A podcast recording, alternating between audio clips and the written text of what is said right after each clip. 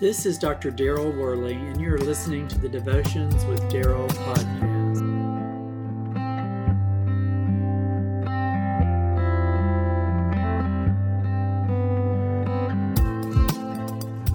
An anniversary is a special occasion. It provides a formal time for people to gather to celebrate and commemorate a special moment in life. It provides a formal time each year to pause and reminisce about the past. The importance of an anniversary varies among people. Some are excited to celebrate their graduation from high school or college, but others choose to ignore it.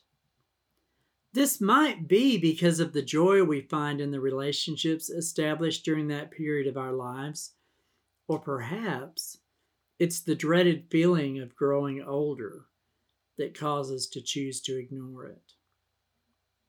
The measures of genuine celebration of an anniversary truly lies on how we approach it, either with delight or with a sense of doom.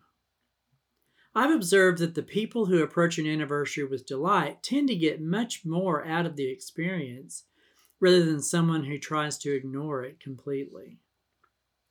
Obedience to God is very similar to how we approach an anniversary. Our obedience to God tends to fall into two categories duty or delight. This really is not at odds with the idea of living a Christian life. At times, the duty often precedes the delight in our obedience to God. Often, a person who is not feeling very close to God may say, I don't sense any sort of connection my response to that person would be well um, you need to immerse yourself in the word of god and pray and ask god to change that feeling within you by showing himself to you. My experience with god has shown me that anything we ask will result in an answer from god.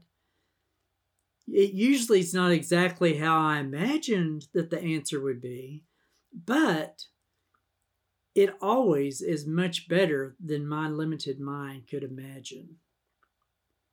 God always answers prayers if we are obedient to pray and communicate with Him and work to live a strong Christian life.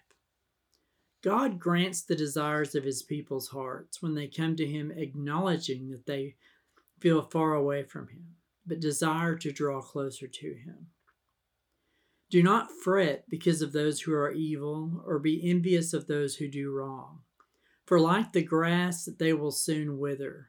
Like green plants, they will soon die. Trust in the Lord and do good. Dwell in the land and enjoy safe pasture.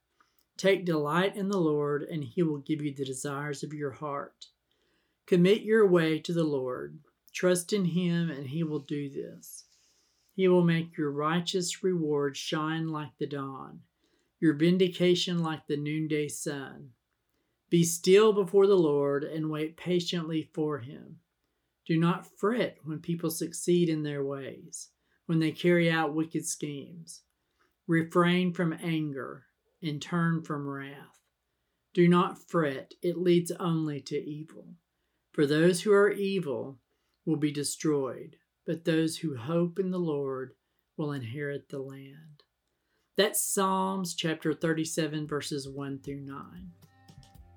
Today, all of our hope is in Jesus the Messiah, who is our direct connection to Almighty God.